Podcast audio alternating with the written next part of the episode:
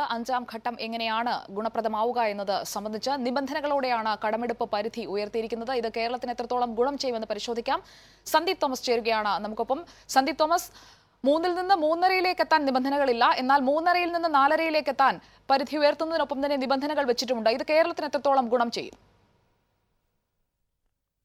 ആ, സുജിയ കോവിഡ് സൃഷ്ടിച്ച സാമ്പത്തിക പ്രതിസന്ധിയിൽ നട്ടം തിരിഞ്ഞു നിൽക്കുന്ന കേരളത്തെ സംബന്ധിച്ച് ഇത് തീർച്ചയായിട്ടും ആശ്വാസം തന്നെയാണ്. കാരണം നമ്മുടെ നടപ്പ് സാമ്പത്തിക വർഷത്തെ ബജറ്റ് തന്നെ അപ്രസക്തമായി നിൽക്കുന്ന ഒരു പശ്ചാത്തലത്തിലാണ് സംസ്ഥാനത്തിന്റെ കടമെടുപ്പ് പരിധി ഉയർത്തിക്കൊണ്ടുള്ള തീരുമാനം വരുന്നത്. സുജിയ സൂചിപ്പിച്ചതുപോലെ തന്നെ മൂന്ന് ശതമാനമാണ് നമ്മുടെ കടമെടുപ്പ് പരിധി ഉണ്ടായിരുന്നത്. ആ കടമെടുപ്പ് പരിധി അഞ്ചായിട്ട് ഉയരുന്നു.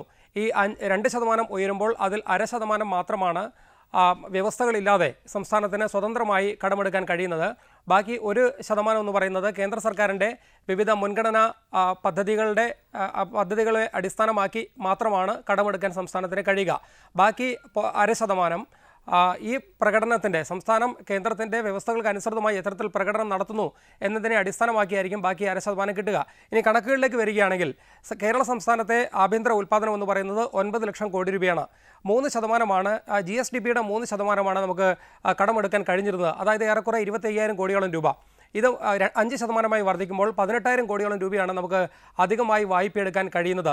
സംസ്ഥാനത്തിന്റെ വിവിധ ആവശ്യങ്ങൾക്കായിട്ട് വിദേശ ഏജൻസികളെ അടക്കം സർക്കാർ സമീപിച്ച ഒരു സാഹചര്യത്തിലും കടമെടുപ്പ് പരിധി ഉയർത്തതായി ഉയർത്താത്തതായിരുന്നു കേരളത്തെ സംബന്ധിച്ച് വലിയ വെല്ലുവിളിയായത്. ഏതായാലും ഈ കടമെടുപ്പ് പരിധി ഉയർത്തുന്നു എന്നുള്ളത് കേരളത്തെ സംബന്ധിച്ച് ആശ്വാസം തന്നെയാണ്.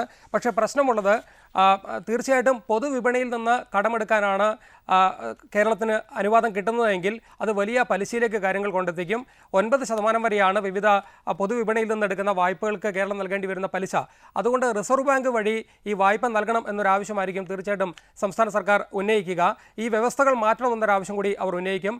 അഞ്ച് ശതമാനം എന്ന നിരക്കിൽ തന്നെ അഞ്ച് ശതമാനം വായ്പയിലും സംസ്ഥാനത്തിന് സ്വതന്ത്രമായി കടമെടുക്കാനുള്ള അനുവാദം നൽകണമെന്നൊരാവശ്യമായിരിക്കും സർക്കാർ ഉന്നയിക്കുക. സന്ദീപ് തോമസ് ആണ് വിവരങ്ങൾ നൽകിയത്. സന്ദീപ്